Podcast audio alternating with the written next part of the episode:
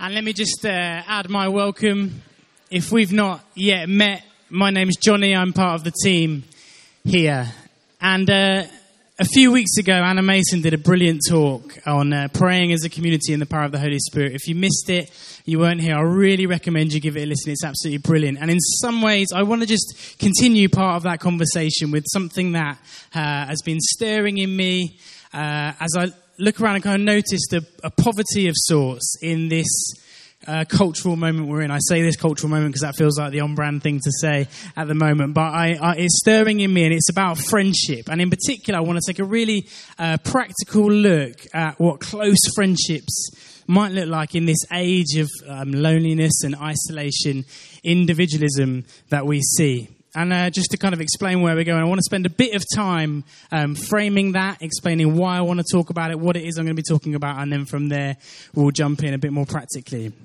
And uh, in her talk, Anna showed us some of the stats. And I think um, if you're like me, sometimes we can be a bit numb to to kind of uh, headlines like these. And, and but there was one particular that really convicted me and grabbed me and shocked me afresh. And it was uh, that two and a half million men in the UK said that they have no close friends. And that was a study um, done by and for Movember, um, which is a great organisation, and they link it to um, the fact that such high um, suicide rates, and that suicide is actually the biggest killer of men in the UK under the age of 45. 75% of uh, suicides in the UK are men. And, and they link it to this thing that two and a half million men in the UK said they had no close friends. And as I look further into some of this stuff, through the internet, the messaging was very much the same. More than 9 million people often or always feel lonely in the UK. I read two different studies that suggest that we here are among the most individualistic societies in the world, one that, quote, values the self over the group more than any other country. And we're seeing this played out obviously um, through broken individuals in that way, but also in society, we're seeing things like um, libraries and pubs and shopping centres closed down. We're, we're, we're, you know, we're launching all of these kind of digital platforms that are meant to connect us, and in some ways they really do, but in other ways, as we're knowing uh, and it's kind of unraveling, that actually it's increasing that sense of isolation, increasing that sense of loneliness and anxiety. It's impacting our relationships. And although it's become the kind of surrounding norm and almost like you see these little um, headlines and things like that, I want to suggest that this age of hyper individualism is not what God intended for us to flourish, is not what God has for us. What a miserable opening uh, to a talk. um, but here's the thing I believe, and I think we see it through church history, that God's Spirit meets the need of the age, and the church is led to respond to that need. And I think one need that we have very clearly is a deep ache for, and longing for community, for belonging, for friendship, and for meaningful relationships. And as uh, Mother Teresa said, the most te- terrible poverty is loneliness and the feeling of being unloved. And this is where I think friendship comes in. It almost feels like, and I was trying to prepare and stuff, it feels like quite a trivial um, subject almost to preach on. I think friendship isn't something that we're necessarily taught about um, in school. I learned things like long division in school, which I still haven't used, I don't think. Um, I, I, learned how, did anyone else do this, where you swim to the bottom of a swimming pool in your pajamas to get a rubber brick and then come, anyone do, show of hands? Yeah, yeah, you know what I'm talking about. We learn things like that in school, but we don't learn about friendships necessarily. And I think it gets harder the older we get. I've got a little toddler um, called Josh, and if you want to be his friend, basically all you really need to do is enter into his little imaginary world, be one of the characters, and he'll be your friend. He's got quite a low bar uh, for friendship at the moment. And then we kind of go to nursery and school, and that can be really hard, but, it, but we are also surrounded, we're kind of put with other people, we're surrounded by people. And I think the older we get, the harder it seems to build and maintain deep friendships. And off the bat, at the start of this talk, I actually just want to acknowledge that it is hard to build and maintain friends. And as I was preparing for this, and I found it in myself, and I could, could feel it and see it in myself, it is hard. And I want to acknowledge some of those reasons that I was thinking, some things that were stirring in me before we really get into it.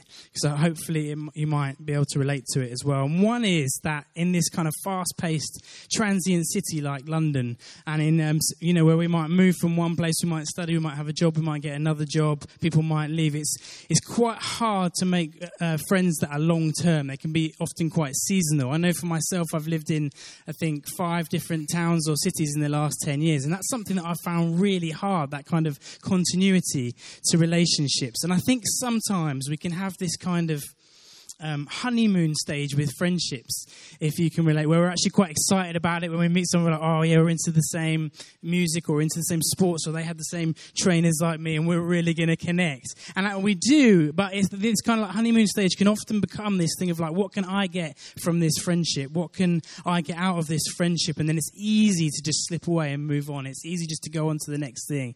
You know, we live in a society where you can unfriend someone at the click of a button, literally. And I think this leads leads to spreading ourselves too thin, where we have a lot of acquaintances, but we don't have that many deep friends. I heard it said if, if you want acquaintances, tell them your successes. If you want friends, tell them your fears. And perhaps more deeply, we all pick up experiences along the way, right? We're all humans dealing with other humans. We've all probably been hurt. We're all let down in different ways.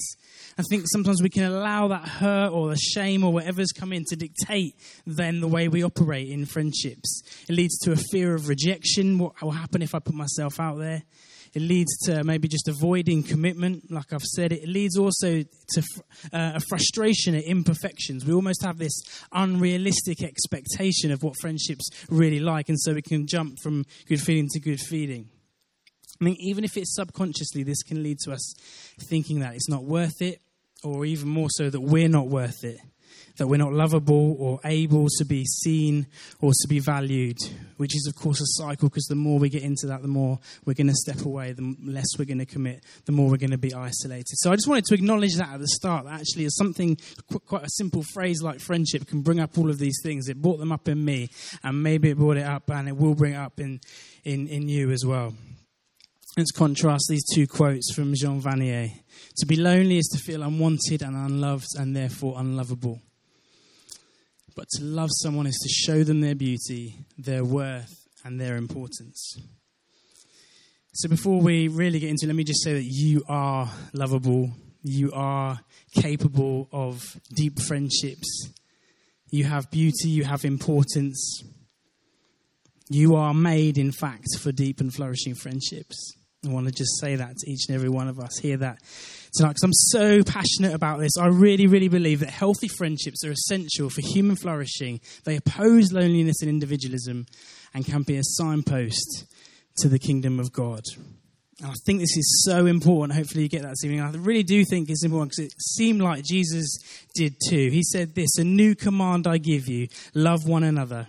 As I have loved you, so you must love one another. By this, everyone will know that you are my disciples if you love one another. He wants to communicate so much that he gives this new commandment uh, in the precious last moments that he has with the disciples. And in the New Testament, the New Testament is littered with this phrase, one another. You know, we see it, love one another, be devoted to one another, honor one another, serve one another, be kind to one another, forgive one another, pray for one another, bear one another's burdens. The list is endless. And I really think that a church full of healthy and life-giving friendships is the one of the best ways that we can show the love of Christ to the world. We get to model something distinctive. And that's what I want to talk about tonight. And a quick disclaimer obviously, there's loads that could be said. There's so many traits to a healthy friendship, so many things that could be said. I don't have time to get into all of them. Vulnerability would be one huge one. And Anna did a, a brilliant, um, powerful uh, message as part of that talk. Again, listen to that, particularly she said about asking for help and things like that. Vulnerability is huge. The importance of knowing ourselves is huge. Again, I'll really just signpost the emotionally healthy spirituality series we did a while back.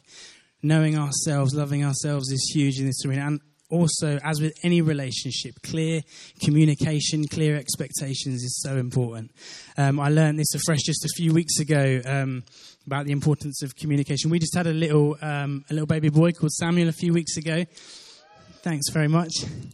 And uh, we um, I did that thing like a little while after the birth. I was ringing around some relatives and some friends, and I rang my granny, and she's in her 90s. She's an amazing uh, lady, and I said, "Oh, um, you know, we've had the baby," and I don't know. People have. older than a certain age, the, they always seem to ask the weight before any other um, question, which I always find interesting, particularly as it's like done in pounds, which I didn't even really know what that means. So I told her the weight because that was the most important thing that she wanted to know. And then she asked the name, and I said, "Oh yeah, we called him Samuel." And it was like a little, she was kind of like, oh, okay, cool. Um, she didn't say cool because that's not how my granny talks. Um, she was like, okay. Um, and then the conversation went on and then we, and then we finished the conversation. And when I hung up, I was a bit like, that was a bit strange. She didn't seem like that pumped about the, the phone call, which I just didn't think much of it. Anyway, I was talking to my mum a couple of days later. And my mum said, you know, um, your granny thought that you'd called your baby Basil. if you're um, called Basil here tonight, I actually think it's a great name. I, am not saying anything, but um, yeah, she thought, uh, what, she then rang all of the cousins on that side and told them that we'd had this little boy called Basil, and so we had to ring back and, and say about something. And, the importance of communication, clear communication. I'm still learning. And please, please, please hear the heart behind this talk. This is not in any way about building little cliques. It's not in any way saying that we can't be close mates with people outside of the church. It's not at all that we would neglect hospitality, caring for others, um, working to cut and uh, down dividing walls. Again, you would have heard, and there's some brilliant talks that have been done at this church on all those things. Please don't hear it like that. But the kind of friendship I'm talking about today is only really possible with a few people, perhaps a handful handful of people. And to frame it a little bit more, and if you've been around KXC for a while, you might have seen us talk about this. The sociologist Joseph Myers articulates the need for us all to find kind of deep belonging in, in four different spheres. And he um, uses these public, social, personal, and intimate. So, public be more like, yeah, kind of big gathering, maybe like a sports event or a concert or something like that, uh, over 20 people. Social be more like a classroom or a group of friends where you know people's names and, and they know little bits about themselves, um, little bits about our lives, but maybe not too much detail. And then the personal would be like the really uh, close friends where they really know how you're doing, really know what's going on in your life. They've got your back. These would be friendships that you've probably made from the social space and then there's the intimate, which would be like a like an absolute best friend or a spouse if you're married, or in a you know, obviously in our faith context, uh, relationship with God. And uh, we kind of say that we see this in the life of Jesus as well. Um, with the next slide, and uh, so we, he kind of had the, the crowd or the 72 and different ways he operated, and he had the disciples in that social arena. And then he had kind of the three, Peter, James, and John, which he seemed to have like a really close relationship with, giving kind of all access to his ministry, and then obviously intimacy with, with the Father. And we try and look at ways we could do that as a church as well. We have the kind of Sunday gatherings, we have the hubs, we have pattern, and we have our kind of own personal devotional lives. And what I'm really talking about is the personal space. Um, oh yeah, with the next slide. Just that's what I want to zone in on today as kind of our friendships. I want to suggest that there's just a handful of people that we really go deep with. Um, and as, as, as, I've kind of alluded to, I think we're quite good to, today to um, at like being in that crowd environment, making acquaintances, like I've said. Maybe keeping things at arm's length, make, where it seems like everyone's happy, everyone can kind of put up masks to a certain extent. But um, I really want to talk about the personal space today and what that looks like in our friendships. And to get practical, I want to look at three distinctive features of deep friendships, looking at examples uh, from the Bible. And these are the three things sacrifice, commitment, and purpose. They're probably the least appealing or sexy things I could think of, but I really think these are key um, to building and maintaining deep friendships sacrifice, commitment, and purpose. So, firstly, sacrifice. I want to start by looking at the story of, of David and Jonathan. I think David is like one, it seems to be like he's one of the heroes of the Bible, really well known. But I actually really, really rate Jonathan. Obviously, my name is Jonny, Jonathan, that's my name. My brother's called David, so maybe I've always thought David gets a little bit too much attention um, in the Bible. But I really love Jonathan, and, and he, he's just to set the scene, technically in line um, for the throne. His father's Saul, and we see that he lays this down uh, and we get this beautiful description of the friendship between David and Jonathan in 1 Samuel 18. It says this Jonathan made a covenant with David because he loved him as himself. Jonathan took off the robe he was wearing and gave it to David. Whatever mission Saul sent him on, David was so successful that Saul gave him a high rank in the army. If we just look at this, and firstly, it says he gives him his robe. Now, we might not think, we might not get the importance of this. We all you know, we have Depop and eBay and charity shops. We wear other people's clothes, um, you know, and, and all those kind of things. But in this context, to receive any part of dress which had been worn by a king or its heir was deemed the highest honor. Basically, it's a statement of like honor, distinction, dignity. Just to, um, there's a, a passage um, in Esther, which kind of highlights this, which is clear. Let them robe the man the king delights to honor and lead him on a horse through the city gates, proclaiming before him, This is what is done for the man the king delights to honor. So, this whole thing of like giving royal robes is actually a huge statement. And Jonathan is helping to set him up to succeed, really, because David probably would have just had quite a like, plain tunic or whatever it was they wore. He wouldn't have been able to go to the king's courts to have this first meeting. So, to give him his robe was actually to set him up to succeed, to cheer him on, to make sure he was off to the best start. And we read then very clearly that David does, uh, David does succeed.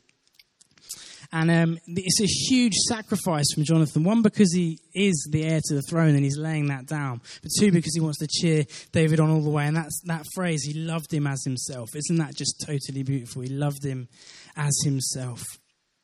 This is so key in our friendships, particularly to counter individualism that we, that we aim for and we celebrate the success of others. I think in some ways we're kind of taught at some level, I don't know when it happens, but that we're rivals in some ways, like with colleagues or with students, like what did you get? Or, you know, these ways we can almost see as other people as, as, as rivals. Even in the, this is like so embarrassing to admit, but the, I'm training for ordination, so kind of in the church ministry, very small circles. And it's like sometimes that can even creep in at college of like, oh, they're getting to do that or they're getting to, you know, plant that church. And it's like when we see people as threats, that's like so unhealthy. But to be the kind of friends who defend behind people's back and speak truth to their face is huge. To celebrate and to set people up for success. And that's what Jonathan does.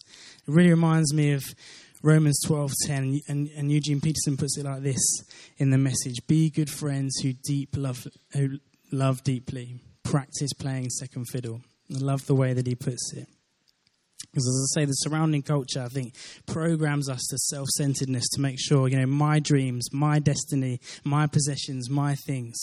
But that's actually not what it's about and I was thinking as I was preparing, even like the topic of friendship, we've kind of made this thing about us. When I was reading like different articles and things like that, it was almost like friendship is one more thing that you put, one more piece to like the well-being puzzle. It's like we can use friendship to make ourselves feel good with, and against some of this loneliness and isolation. And of course, of course, our well-being is important, but I want to say that we're wed to the well being of others just as importantly. And I think Jonathan gets this in how much he sacrificed to see the success of his mates. As Mike Pilavachi often says, the ultimate expression of love is not sex, but it's sacrifice. So much of our culture would say that just love is about sex, and that's the main narrative, the main story, but really, ultimate expression is sacrifice. It's a posture of what can I do for you rather than what can you do for me. So we think about friendships, it's like how can I be a great friend rather than, you know, what can I get from from this friendship. And we see this obviously most clearly and perfectly in Jesus. 1 John 3:16 says this is how we know what love is. Jesus Christ laid down his life for us and we ought to lay down our lives for our brothers and sisters. Even when the disciples were denying and betraying him, he laid down his life. He sacrificed. Deep friendships include and must include sacrifice. And secondly, commitment. Friendships won't last without a deep commitment to one another. And I want to look at the example of Ruth and Naomi in the Old Testament, a book, a small book called Ruth. And to set the scene, there's been this um, famine in Bethlehem, and so Naomi, along with her husband and two sons, moved to a place called Moab to kind of get away from the famine. And tragically, her, she loses her husband and both sons, and so she's obviously like to- totally tragic situation. She's absolutely gutted. And one of her sons had married this lady called Ruth. And so, where we jump in on this passage, uh, the famine is over, and Naomi is kind of planning to go back to her homeland. She's lost basically everything, and she's saying she wants to go back. And Ruth is saying that she's going to go with Naomi. So Naomi said, Return home, my daughters, the, the daughters in law. Why would you come with me? And then it goes on to say, But Ruth replied, Don't urge me to leave you or to turn back from you. Where you go, I will go, and where you stay, I will stay. Your people will be my people, and your God my God. Where you die, I will die, and there I will be buried. May the Lord deal with me, be it ever so severely, if even death separates you with me. When Naomi realized that Ruth was determined to go with her, she stopped urging her. This is an extraordinary statement of commitment from Ruth to Naomi. And I think it's an example for all of us of a friendship that's set up for the long haul. It's like, I will go with you, I will stay with you, I will even die with you, which sounds quite intense, but here the kind of commitment levels that, that Ruth has. They've both seen great pain, they've both lost loved ones, and in the midst of their darkest moments, Ruth is committed. And I think with um, some of our friendships, like when, when we go through hard times, whether it's ourselves or others, the temptation again is to like isolate ourselves, to step away. And, and I know for sometimes I can then just like leave it maybe with people, but when people are going through a hard time, they need friends to step up. They need friends who are going to be there to say that you're seen, to say that you're missed, to say that you're loved. I heard this phrase a friend is someone who knows the song in your heart and can sing it back to you when you've forgotten the words. It requires reaching out, it requires stepping out of our comfort zones. Honestly, there's been times where I almost haven't been bothered to reach out, even if I know I think maybe they want to be on their own for a bit. But actually, so many times we have to reach out, we have to step out of our comfort zones, be vulnerable ourselves.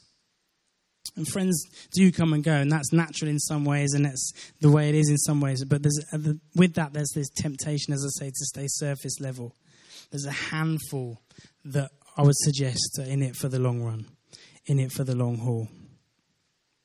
It's very deliberate and it's not easy.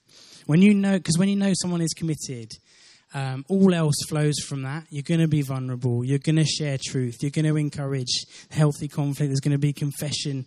You know, you're going to be known. But it all comes from this place of commitment and trust. We say, even with the apprentices there, the, the, the friendship that they've shown. Um, when we had a bit of time with staff earlier in the week, one of the things that kept coming up was um, just encouragement, encouragement, encouragement, and how it, how that kind of atmosphere helps us to be who we really are. And that level of encouragement, that level of showing each other who they really are, of singing the song back to them when they've forgotten, comes from a place of commitment.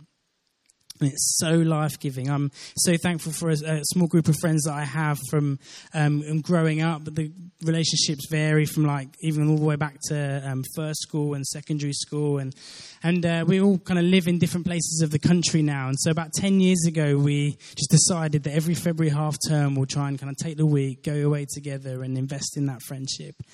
And there's something so so beautiful about being sat um, you know, like round the dinner table long after the food's finished, uh, where the conversation flows from laughter to tears to kind of both at the same time, and to be around people who've seen me at my best but have seen me at my worst you know, mistakes I've made, terrible decisions I've made. They've seen all that. And the freedom that it is to sit with people where you don't have to put the, the masks on. I'm so used to putting on, so regularly put on. You, they, you just can't wear them with friends like that because they know you, they know who you are, and they still love you.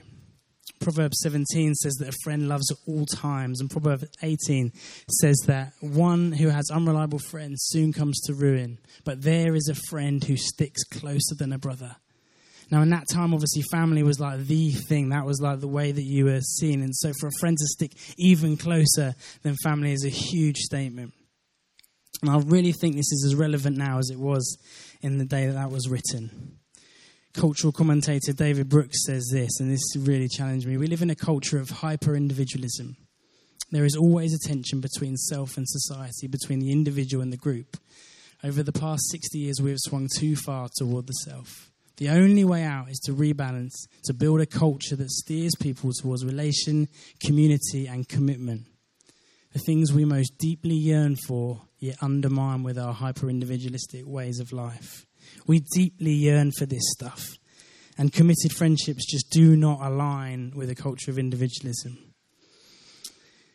And thirdly, then, purpose. I think that friendships at their best help us live with purpose, pursuing holiness and pursuing God's kingdom. Because most friendships do tend to be built around something in common, right? That's usually how like a friendship might start up. Um, and C.S. Lewis says this, which I love: friendship is born at the moment when one person says to another, "What? You too? I thought I was the only one. And we have those kind of moments, don't we, where, yeah, you realize, oh, they love that song too, or, yeah, I was at that game too. And I just wanted to just, you know, in the spirit of vulnerability, these are some things that I'm really into in life. I mean, like, really into. Apple crumble would be one. Yeah. Can I get an amen for apple crumble? Yeah. Bon Iver. Wycombe Wanderers. Yeah. Amen. Peaty whiskey, bit niche. 90s football kits, perhaps even more niche. A little bit. Sigur Rós. Coffee. and movie montages. And by movie montages, I mean particularly in the 80s where, you know, there was like a whole scene where a period of time would happen just to one epic track. It would be like the Rocky workout or it would be like someone working on all their deep emotional needs to get the girl or whatever. And then by the end, by the end of like a banging track, they'd basically sorted their lives out. That's what I mean. Uh, but you know the ones by movie montages. I'm really into them. Now, if you're into any of these things, I would, I can imagine we'd have a great conversation, and I can imagine we'd probably be friends, uh, which is brilliant. But Tim Keller suggests that the sweet spot is really when what he calls natural things, like things we're into, uh, overlap with the supernatural, which would be related to our Christian faith in this context. Overlap with a shared passion for Jesus. He says this perhaps the richest and best relationships are those that combine both the natural and the supernatural elements. Friendship is a deep oneness that develops as two people speaking the truth in love to each other, journey together to the same horizon. Journey together to the same horizon. And for us, that would be the renewal of all things, right?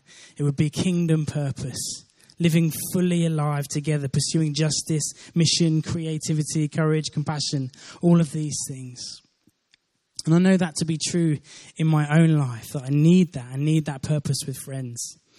I think I might have shared this before, but when I was at university, going, I was in my final year at university. I'd basically just lost my way quite a bit. Um, didn't have that many Christian mates or any Christian mates at uni, and was just in a real low. Had had like a relationship breakdown. Had gone to study for a semester in America just to get away for a bit, and I was just like really struggling to find purpose and worth and kind of and, and what where faith played in all of these things. And there was just a one really clear moment. Um, I remember it was at Christmas holidays in my final year. I was just in my room on my own. Just had this real profound sense of God's presence. And this sense of like, if this is true, if this is true, then it's worth pursuing with everything I've got. And I remember just praying a really simple prayer at the time, which was basically like, Lord, I, I need a mate, I need a Christian friend to journey with this last bit of uni. And literally, I think it was like three days later, I got a phone call from this guy that I played football with a couple of times. And he was randomly just, his parents were moving away. He was from the place where I was at uni and he needed somewhere to stay just short term. So I kind of said, Oh, yeah, you know, come come stay with us, which is probably pretty irresponsible um, looking back. But he did. He just moved in straight away, and we just built this friendship that really was built on kingdom purpose. And we were, both, I think, we were both at a stage where we were trying to work out like what faith looks like, lived out in the everyday, and all of these things. And we, it just had a really profound impact on my spiritual journey. We would just kind of try things out, like Bible studies and singing together in our rooms. Um, I remember one time we thought we should try fasting because we'd never done it. We didn't really know what the deal was, so we decided to just go three days, no food, just water, uh, first time. And it was, I was actually all right because I was just at home, like with on the laptop doing the dissertation or on MySpace or whatever it was then. And uh, but he had a job at Pizza Hut at the time. so he was like serving these pizzas all day and like ringing me in the breaks, like, mate, I can't do this. But we were just on this kind of um, kingdom adventure, I suppose. And I really look back at that as like two friends going towards the same horizon. And it was absolutely life saving for me at the time. And I still value that so much. And he read this quote from Eugene Peterson again um, at my, on my wedding day, actually. And um, I think it summarizes so much of what I'm trying to get across. He says this Every day I put love on the line. There is nothing I'm less good at than love. I'm far better in competition than in love. I'm far better at responding to my instincts and ambitions to get ahead and make my mark than I am at figuring out how to love one another. I'm schooled and trained in acquisitive skills, in getting my own way, and yet I decide every day to set aside what I can do best and attempt what I do very clumsily. Open myself to frustrations and failures of loving daring to believe that failing in love is better than succeeding in pride. And I just love that kind of statement uh, of, of how I want to live in, when it comes to friendships, daring to fail at love rather than succeeding in pride. And again, we see this most clearly in the life of Jesus and his disciples, right? When you talk about a kingdom purpose and a shared mission, like to proclaim good news to the poor, freedom for the captives, uh, sight for the blind, to set the oppressed free. This was a shared mission that they were on we see it in church history as well. I think when I think of this, I think of like the Clapham sect, which was just a group of guys and girls, um, business people, lawyers, people in the arts, people in the church. There was a, a, beer brewer in there as well, which I love. And they were like just on this mission. And they're most known for kind of taking on um, their endeavors to abolish slavery, but they also got involved with the treatment of animals, prison improvement, working conditions, and global missions. They challenged the social and moral culture around them in their friendship circles with that shared purpose. And they became known to those around them as the saints, which I think is just amazing. And I'm seeing something absolutely beautiful here at KXC as well. People like coming together with shared giftings and shared passions to see how they might use that for the kingdom, to see how they, how they might use that to, to love and support the most vulnerable in this area. And it's just so, so encouraging and so good to see. Because friends can sharpen us, inspire us, encourage us, and propel us into purpose. There's something so fulfilling to friendship. And I wonder sometimes if, even in the church, we miss that a little bit. I think we can be quite good at like really promoting um, marriage, and we have things like marriage prep course, marriage course, things like that. And we sometimes miss the like key message of how fulfilling friendships are. Whether you're single, whether you're married, whatever, we all need these friendships. We all belong to God, and as a result, we belong to our friends in this way. I'm a really big, I should have put this on the other slide actually, I'm a big West Wing fan as well. The West Wing is my absolute, I'm kind of nervous to ask who's seen it because I really don't want to be disappointed in lots of you. But just if you, have you seen The West Wing? Quite a few, okay, a few, few hands, few hands. If you haven't, it's my favourite show. I think it's absolutely amazing. But um, there's a guy called Toby Ziegler in this, and he's kind of gathered all the staff together, and he makes this speech, and it's one of those like yeah moments. But I just love what he says.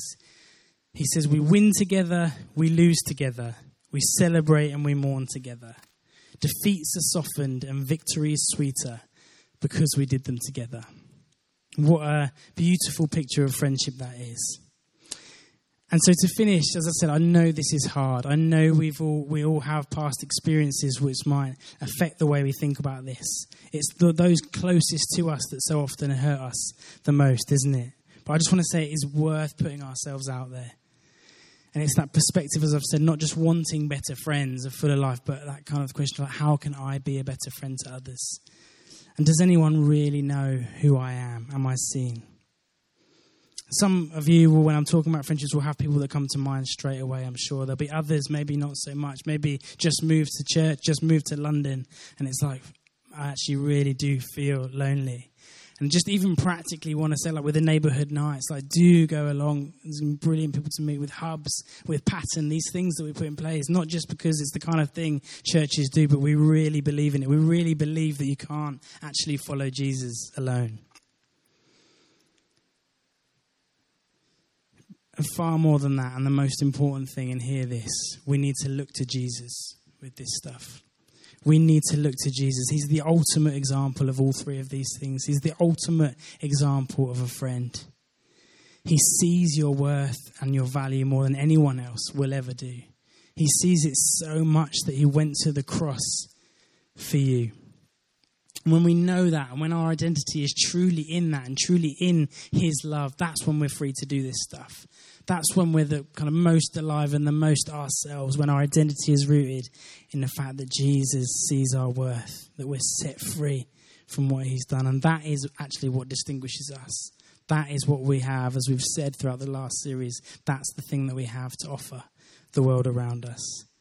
So, in a world quite literally dying in loneliness, would we model some of these things?